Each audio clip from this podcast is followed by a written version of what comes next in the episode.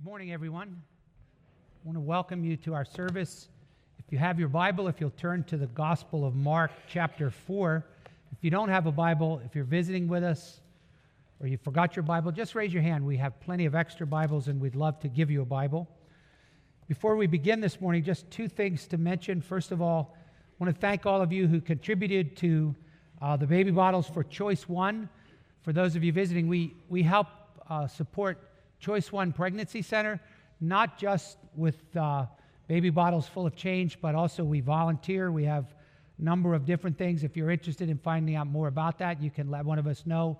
We hosted their fashion show recently, and we're thankful for ministries like Choice One that are offering the, the choice of life for little ones who have no choice. All right, this morning we're in Mark chapter 4, and we're studying through the Gospel of Mark and learning that in Mark, the real message of Mark is clarifying who Jesus is. The first eight chapters of Mark, we see this unfolding suspense where people just don't get it, right? Even his closest followers are going, Who is this guy? Meanwhile, the demons are going, We know who you are. You're the Son of God. The Heavenly Father from heaven says, I know who you are. This is my beloved Son. But the disciples don't. And so at this point, they're still trying to clarify who Jesus is. But in the midst of that, they're committing to the journey. Now, Mark, unlike the other gospel authors, isn't as concerned with the teaching of Jesus as much as he is in the actions of Jesus. So Mark doesn't have a lot of red letters. You know, the red letter editions have the words of Jesus. So Matthew has chapter after chapter, Sermon on the Mount, things like that. Mark only has two chapters where he really gives a message of the teaching of Jesus. But remember, they all were familiar with most of the same stuff. They chose to, to place these teachings where they wanted to to indicate significant points. And so, what Mark's going to introduce us to is one of Jesus' most famous parables. So, if you'll look in verse 1, it says, He began to teach them again by the seashore, and a very great multitude gathered before him so that he got into a boat in the sea and he sat down, and all the multitude were by the seashore on the land, and he was teaching them many things in parables. Now, it's interesting if you've ever had a chance to learn about the Holy Land, there's actually a place in the Holy Land on the Sea of Galilee called the Bay of Parables. And it's because, I guess, audiologists or whoever studies sound, they tested this place where uh, it's kind of like a natural amphitheater, and someone could speak down by the beach, and thousands of people could hear them. And so Jesus is probably addressing a huge crowd of thousands of people. But it says he taught them many things in parables. Now, this was Jesus' most regular way of teaching. It says he taught them many things. Now, what's ironic and interesting about parables is the word parable literally means to, to throw something alongside. But but the idea is to take something that's not understood and put something alongside of it to clarify it. Okay? So much of what Jesus was teaching about is about an invisible, unseen world, about God and his kingdom, about demons and angels, about who Jesus is. And so much of it is hard to grasp. And so Jesus would throw down these parables so they could begin to understand these unseen realities. In fact, it's kind of illustrated when he told Nicodemus, You need to be born again. And Nicodemus is like, What? And Jesus is like, Look, if I'm telling you earthly things and you don't even understand them, how will you understand if I tell you heavenly things? So, the primary subject of Jesus' parables by far are parables about the kingdom of God. Frequently, when he wanted to teach them about the kingdom of God, he would throw down a parable. Now, one of the other interesting things about parables is they're two edged swords. Parables are designed to reveal truth like a window, they're, they're to open up a new world, but they also have a flap on the other side to conceal truth. So, in fact, Jesus is going to say in this, par- in this passage, I'm using parables because I want to reveal to you, but I want to conceal from them. And you're like, wait, what? So there's a double edge here, and we're going to talk about how that is. But this parable is a parable from agriculture. Jesus' probably most famous form of parables. Frequently, he talked about vines and plants and seeds and so forth. And so, some of you are familiar with this, but in studying it this, this week, I really saw something that I've never seen before, and I think it'll be very helpful. But look at verse 2. It says, He was teaching them many things in parables, and he was saying to them in his teaching, Listen.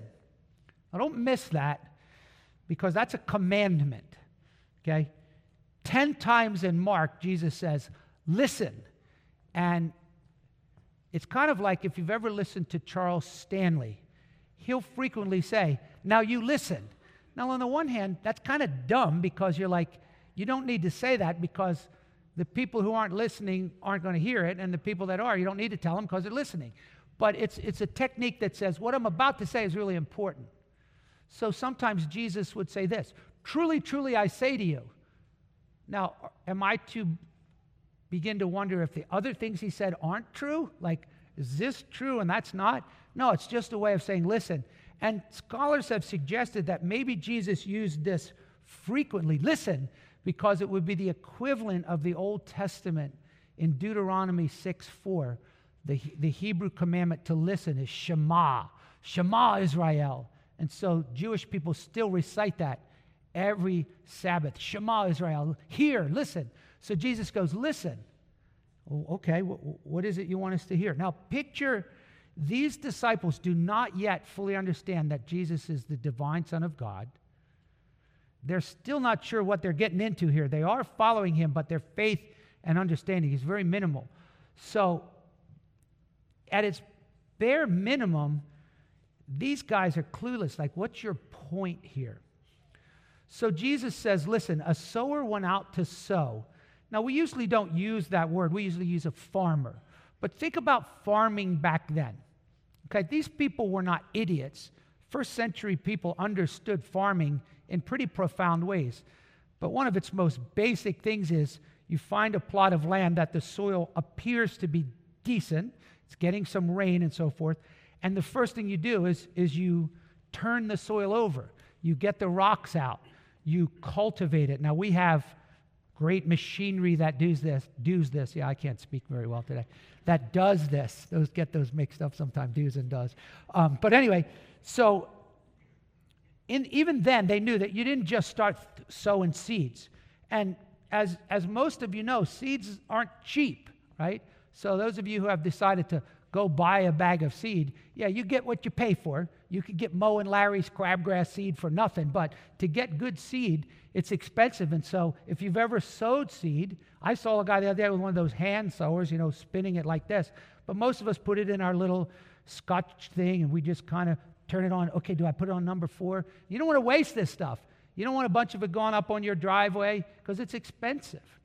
But this guy, this farmer, seems to be a little bit like, what's, yo, pal, what's, you're, you're wasting a lot of seed here. You didn't prepare the soil and you're just throwing it indiscriminately. So let's take a look here. He says, verse 4 It came about that as he was sowing, some seed fell beside the road. Like, wow, this guy has bad aim. It's going, it's going on the, like, no, don't get it over there. Just get it in the good stuff. And the birds came and ate it up. Well, well, that's not good. The other seed fell on the rocky ground where it didn't have much soil. Now, interestingly, that can be kind of tricky because rocky ground can sometimes mean you can't see the rocks at first because there's maybe a couple inches of soil. I moved some dirt recently to plant some grass, and um, I thought I had done a great job until it rained, and then it washed off some of the topsoil. I was like, man, this is full of rocks.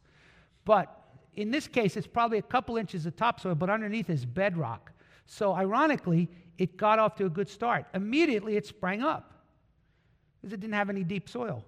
But after the sun rose, it was scorched because it had no root, it withered away. So, it starts up, the, the, the plant's going this way, the roots are going that way, and then the heat comes, boop.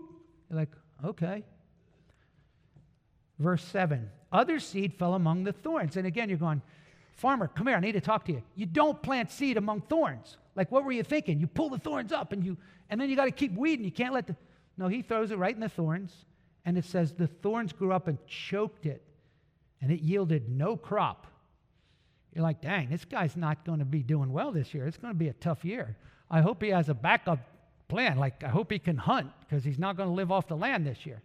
But yet, Jesus says other seeds, and here he changes from the singular, seeds, seed, seed, to seeds plural. It fell into the good soil. And you're going, what good soil? It sounds like this guy, somebody sold him a bridge, you know, that's, that's got uh, terrible soil. But yet, there's this powerful bumper crop. Look, it says, these, these seeds that fell in the good soil grew up and increased. They were yielding a crop and were producing 30, 60, a hundredfold. Hey, I'll take those odds. A hundredfold. I'm in on that. When Buster Douglas knocked out Mike Tyson, the odds were 42 to 1. Nobody bid on Buster Douglas that day in Japan because it's not going to happen. Nobody's thinking here that this guy is going to have a tremendous bumper crop, a hundredfold from what looked like a really tough start with a dumb farmer. Now, at that point, everybody's like, hmm. And your point here? And Jesus doesn't give a point. That's it. It's kind of like watching Napoleon Dynamite. If you've ever seen it, right? Some of you won't admit it, but you keep thinking there's a point, right? Rico's going to do something and turn this thing. No, it's pointless. That's what's I'm kind of clever about it, as dumb as it is. It's like it keeps you all the way to the end, and then you start going, wait, I just got had here. There's no point. So notice what happens here in this parable. It says in verse 10 As soon as he was alone, his followers, along with the 12, began asking him the parables. See, now there's something to think about. Many people just were like, hey, hon, I met that guy Jesus today. He's pretty good at healing, but he's weird. He tells weird stories about farm don't make no sense. Right? Meanwhile, some people are like, geez, no, man, don't leave me hanging. Come on, give me some more. I don't, what are you talking about? That, what's your point? See, see what I want to want to plan in your mind to think about, pardon the pun, is just kind of, wow, some people are really interested. Like, I, I want to get this stuff. I, I, I, there's something I'm missing here, but I'm going to talk to Jesus about it. Lord, if this is the truth, you know, what are you trying to teach me? So they, they ask him, and Jesus says to them, To you has been given to know the mystery of the kingdom of God. But to those who are outside, they get everything in parable. So we'll come back to that in a moment. But for now, they're like, Jesus, can you explain this? He goes, Okay. Verse 13. Or I'm sorry, verse 14. The sower sows the word. Ding, ding, ding. The first thing he says is make sure you understand that the seed is the word of God.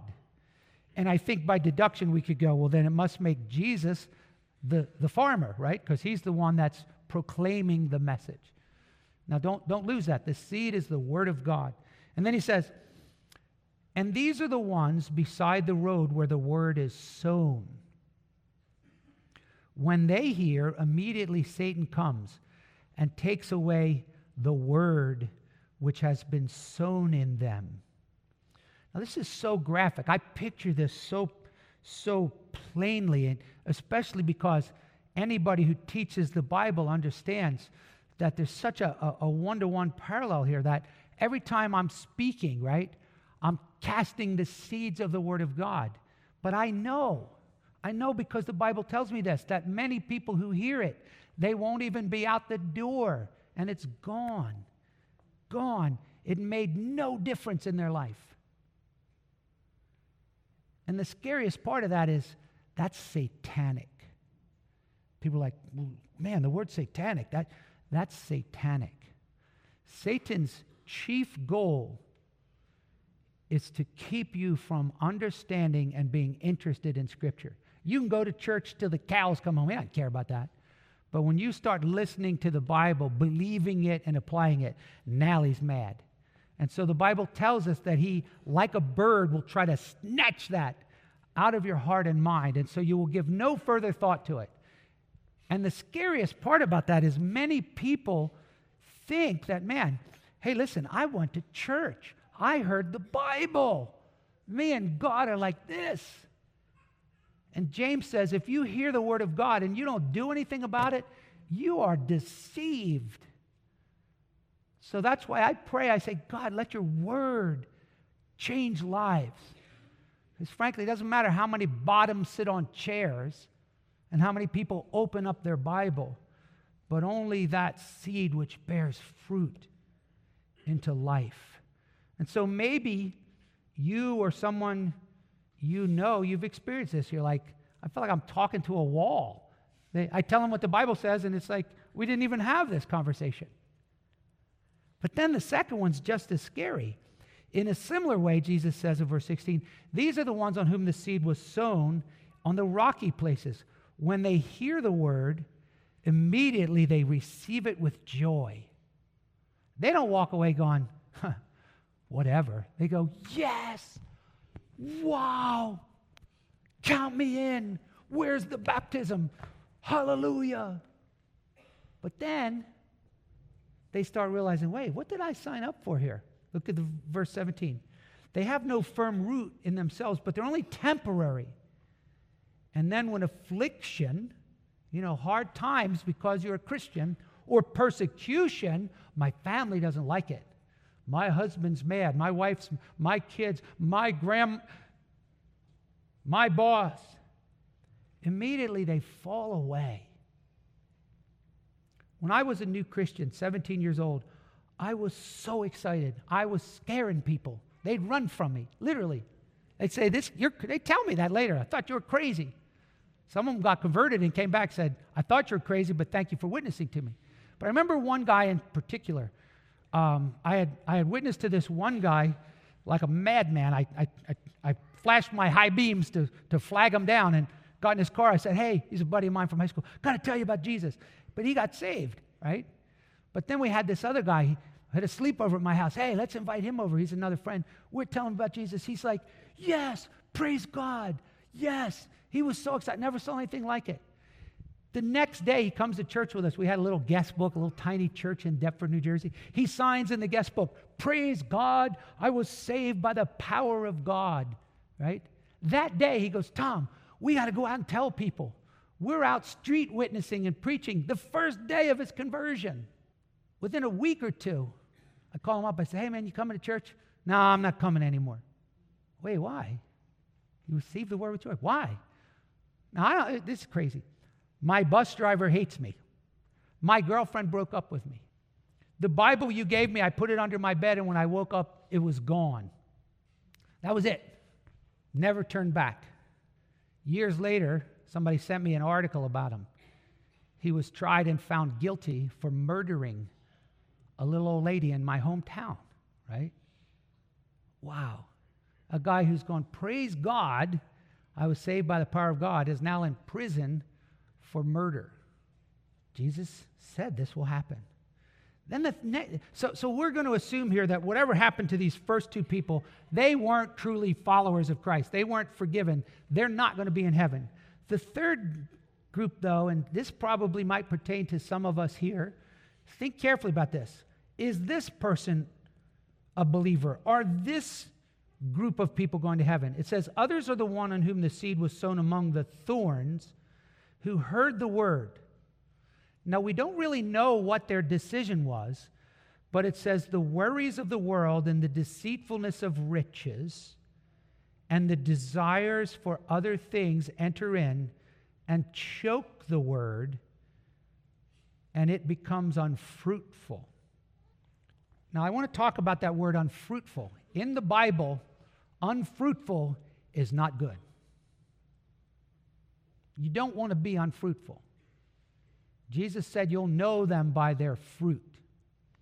And so there would be some who would argue here these people were never true Christians, they're not fruitful. On the other hand, I would suggest that it's possible to be a Christian, but to be, become unfruitful. And there's two passages that seem to allude to that. But it should be scary if you're unfruitful because then you're going to have to go, if I got no fruit, I better take a look at my root. But Paul told Titus, Titus ministered in Crete. These people were mean, nasty, selfish people. He said, Cretans are liars, evil beasts, and lazy gluttons. You're like, wow, that sounds like my neighborhood. He said, remind these Christians, urge them to engage in good deeds so that they don't become unfruitful, right? So, so he's talking to believers. So I think it's possible for a believer to become pretty lean, not much fruit. Even more scary in 2 Peter chapter 1, Shizu preached a beautiful um, explanation at our men's conference. But in 2 Peter 1, it says, Now that you have this precious faith in Jesus, add to your faith and he lists some fruitful virtues. He said, if you're really a Christian, begin to add moral excellence, right? Don't, don't keep being immoral and deceitful and lying. He said, add to your faith godliness, knowledge. He says, add to your faith knowledge. Start reading the word and growing. He said, add to your faith perseverance. Like, don't quit just because something didn't go well in your life. Keep following. He said, add to your faith brotherly love. But then he says this if these qualities are yours, you are not unfruitful. That's a good thing. You're a fruitful Christian. But then he says, but if you lack these qualities and you're going, no, I don't have many. He says, one of two things is true. Either you're blind and short sighted, you have forgotten about your cleansing and forgiveness from sin. So it's possible for a Christian to really lose their way, right? To really mess up for a time. But if you're a true Christian, those roots are still there, and you're going to turn the corner. But then he said, if you lack these qualities, you better make your calling and election sure. Like, stop and think to yourself, why do I call myself a Christian if there's no evidence? So, I'm going to suggest here that this is what Satan does in America. You see, in other cultures, he uses persecution severely. Right now, thousands of people are in jail Thousands of people die for Christ, right? But not in America. But instead, in America, the Bible teaches Satan has many schemes. If he can't get us through persecution to fall away, he comes in the other door of pleasure. He says, Easy there, tiger. I know you're a Christian, but it's important that you make money here, sport. The desire for riches, the desire for other things. Well, Pastor, it's not like I'm out there smoking weed and cheating on my wife. Well, no, but what are you doing with your time? Well, I mean, I got this and this and this. There, there's nothing wrong. Come on, I'm on Facebook. There's nothing wrong with that. Well, in and of itself, what Satan is doing with most American Christians is he's choking them this way just have fun. You know, don't take your relationship with Christ super serious. Don't say hell or high water, I'm serving the Lord. You know, you got a lot of things to do here. A lot of hobbies, vacations, you know, building up, surplus, retirement, all the good things, the American dream. And yet, Jesus says they become unfruitful. They're not sharing their faith, they're not spending time in prayer, they're not crucifying the flesh, they're not raising their family for Christ. They're not regularly committed to church and serving Christ. It's kind of like, yeah, it's just part of my hobbies. You know, Jesus, he's peace, right? No. Finally, Jesus says, but then there's one other group the ones on whom the seed was sown on good ground. Now, I used to think that the primary point of this whole parable was check your heart there clear the clods out of your heart. But I think it's bigger than that. But it doesn't go without mentioning that he does say the good soil hears the word and accepts it. And what I mean by accepting it is they're not just going, I accept that proposition. The devil accepts the Bible. The Bible says he knows there's a, a Lord Jesus and he trembles. He accepts that propositional truth. But to accept the Word of God is not only to believe it, to trust in it, but it's to obey it, to get on the gospel highway and to commit to following Jesus, though no one join me. And so Jesus tells us here that those who are truly changed begin to bring forth fruit. It's a miracle of God 30, 60, 100 fold. But I want to suggest that the key to this parable is not the soil of our heart, but it's actually found in verses 10 through 12. And so let's look at Jesus' explanation of this parable. As soon as he was alone with his followers and the twelve, and they're asking him, he said to them, To you has been given the mystery of the kingdom of God. Now that, that's profound here. Let's start with the word mystery. If something's a mystery, that means it's hidden. It means most people don't get it. Most people don't see it. It's veiled. But Jesus says, To you has been given the mystery. And what he means by that is, I am granting you a revelation. I am allowing you to understand things that others don't. It's a privilege. It doesn't say, To those of you who are so smart and such good inquirers, based on your intellectual capacities, I have confidence that you will be able to grasp these things. He's gone, Nope, I'm giving this to you by my grace. I am revealing, now don't miss this, I am revealing to you who I really am. And when he says here the mystery of the kingdom, at its most basic core is an understanding of the mystery of the kingdom, is to understand the mystery of the king. You see, ultimately, the great mystery is the identification of who Jesus Christ truly is. He's not just a good fellow, one among many, up there with Confucius and Plato. He's the living God, the Lord of all, the God man who became flesh, the way, the truth, and the life. No one comes to the Father but through him. And what we learn here is that the only way I come to clarify who Jesus is is if it's given to me. And that's both humbling, but I hope you'll find it heartening. I hope that you will be encouraged if you know Jesus today, that that is a divine work of God's grace and mercy, extending to you a special set of Holy Ghost glasses whereby the foolishness of the gospel isn't foolishness anymore, but rather the message of Christ and his cross is precious and powerful. But while it's been given to us as a gift of his divine sovereignty, it has been revealed to us. It's painful and mysterious to understand that it's also concealed from others. Now, this is a very difficult passage. Jesus says in verse 11, But those who are on the outside, they're getting it in parables in order while seeing they may not perceive. You're like, wait a minute. Jesus, what are you saying here? Why wouldn't you want them to get it? Why would you hide it from them? And then it gets even more painful because he says, so that they don't get it lest they hear, understand, return, and then they're forgiven. And you're going, wait a minute. That's not the Jesus I know. He wants everybody to be forgiven. He loves everybody. Why would he not want people to be forgiven? Why would he conceal it from anybody? And you go, Mark, can you, can you ease this tension? And the answer is no. There's a tension here in the Bible.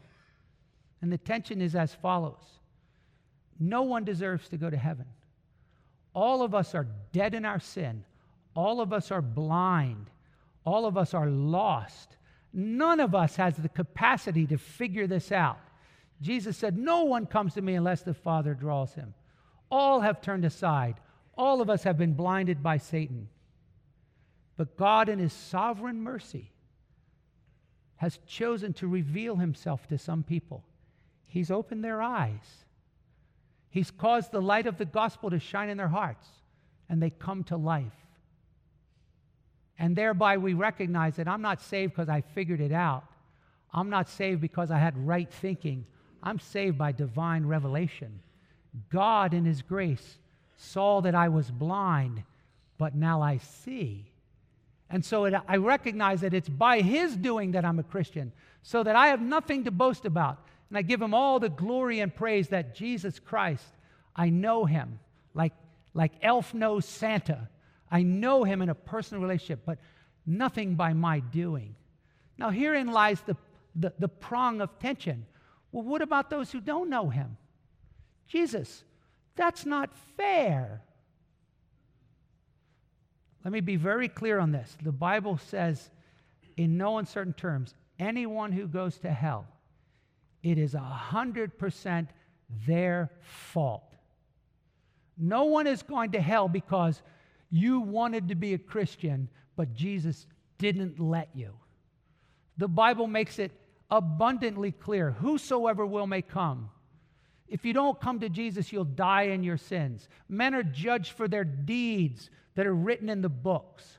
So somehow the Bible teaches this that people should be prayed for, pleaded with, begged to come to Jesus. And if they don't, they're going to go to hell. And the Bible says it's, they're without excuse. But somehow in this mystery, and no, it can't be completely figured out, God says, if you've come to me, it's because to you it has been given. I called you by my grace. And don't let that confuse you, but let it comfort you. If you want to come to Jesus, don't think, I want to come, but he doesn't want me to come. If you want to come, it's because he wants you to come. And if you don't come, it's your fault. But here's what I think Jesus is ultimately teaching through this parable. And that's this that a revelation of the person of Jesus, when I truly get who he is, leads to powerful change in the life of his followers. In case you didn't get it, I'm going to say it again. A revelation of the person of Jesus leads to powerful change in the life of his followers. So let me start by talking briefly about a revelation of the person of Jesus. The way that people come to know Jesus, there's only one way. There's no other way. It's through the Word. No one ever comes to Jesus apart from the Word. You're not going to come to Jesus in a dream. You're not going to come to Jesus uh, through somebody laying hands on you. You come to Jesus through the Word. The Bible says we're born again by the seed of the Word. Now, God may use all kinds of other things to get you awake, to get you reading this book, or He'll bring back to your mind the Word from your childhood. But God uses His Word to reveal Jesus. And it's a work of His Spirit. And so we can pray. If you know Jesus, hallelujah. I am so grateful that John says, the whole world lies in the power of Satan, but the Son of God has come and given us understanding so that we might know him. I am so grateful to know Jesus. He's not just a guy hanging on a tree. But Jesus is go on to say this that those who truly know him are going to bring forth fruit. Why? Not because we got better soil, it's because a true revelation into the person of Jesus leads to powerful change in the life of his followers. And I want to suggest several ways that it's powerful. First of all, it's life giving. Seeds are pretty cool, right? You stick them in the ground. I can't see what's going on under there. But all of a sudden, bam, something comes out of the ground. It's alive. And that's, I love that.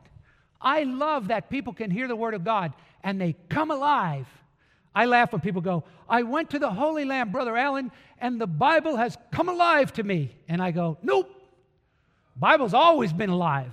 It's alive and powerful. You came alive.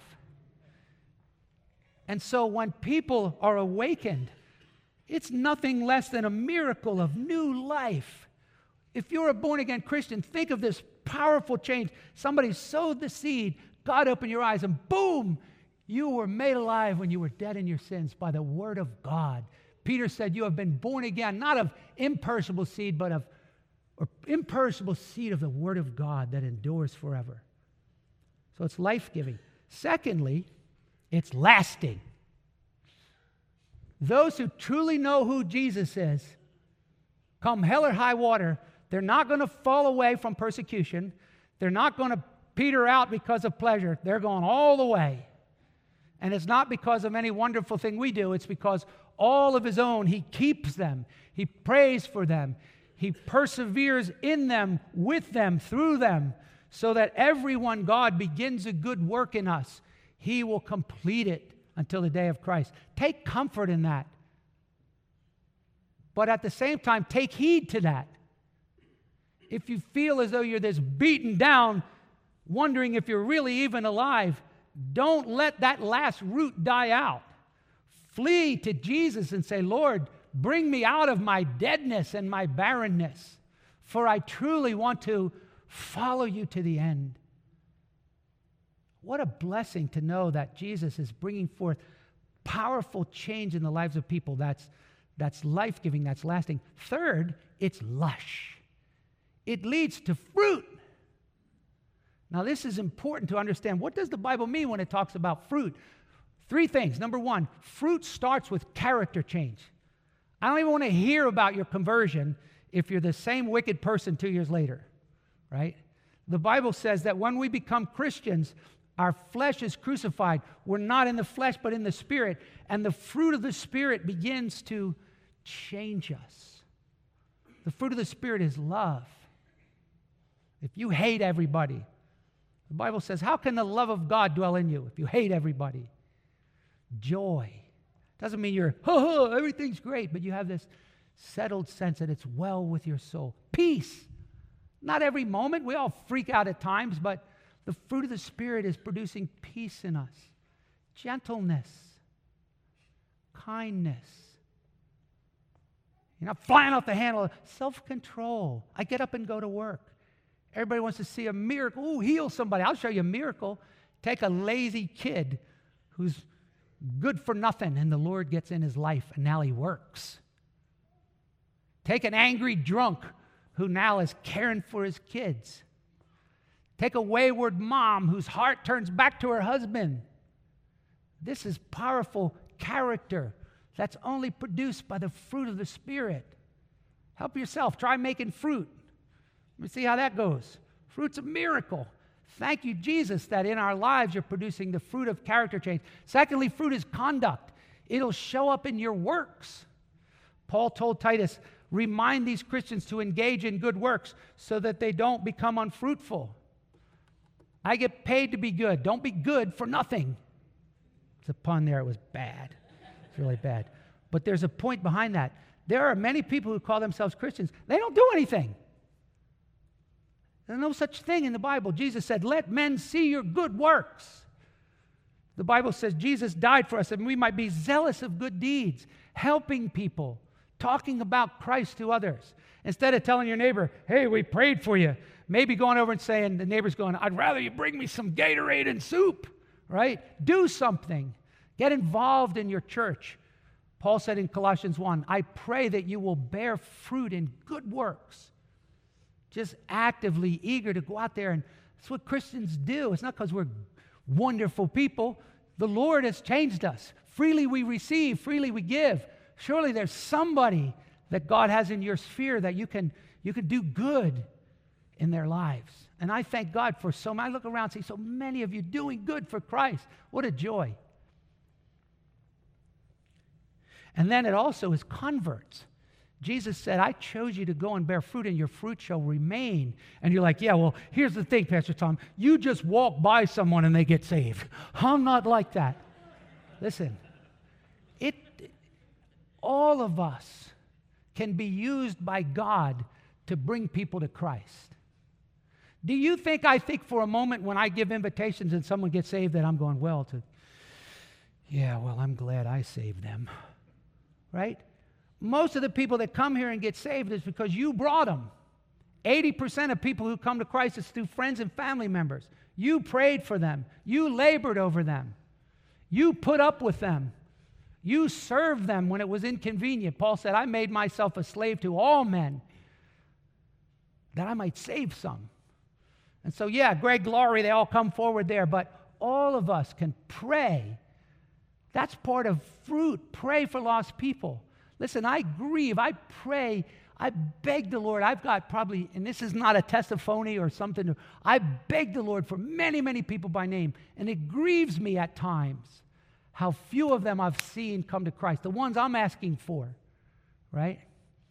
But yet the psalmist said, He that goes forth weeping, bearing precious seed, shall doubtless come again rejoicing, bringing his sheaves with him. And so think about how we all are working together this is not a social club.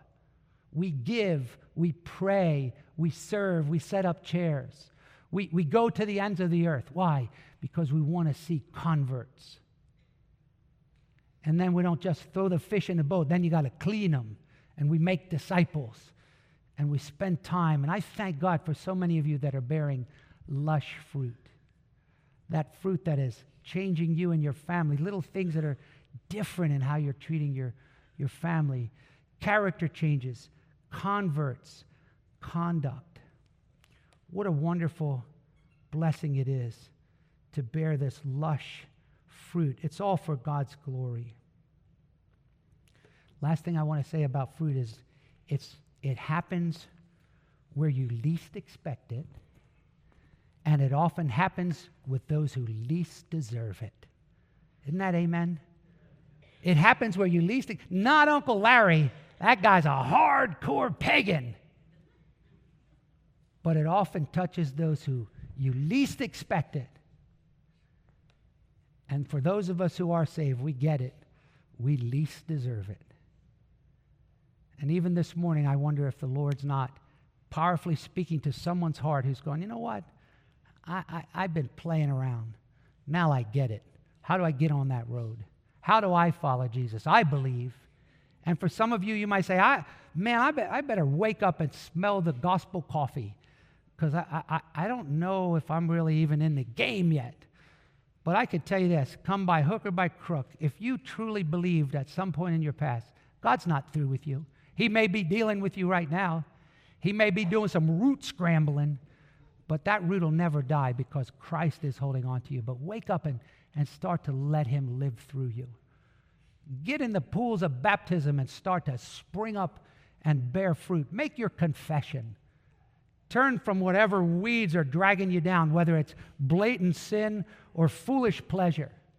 Let's have a church on fire for Christ. Come back this Friday night to our prayer meeting and pray with us that God will bring forth lasting fruit. What a glorious Savior we have.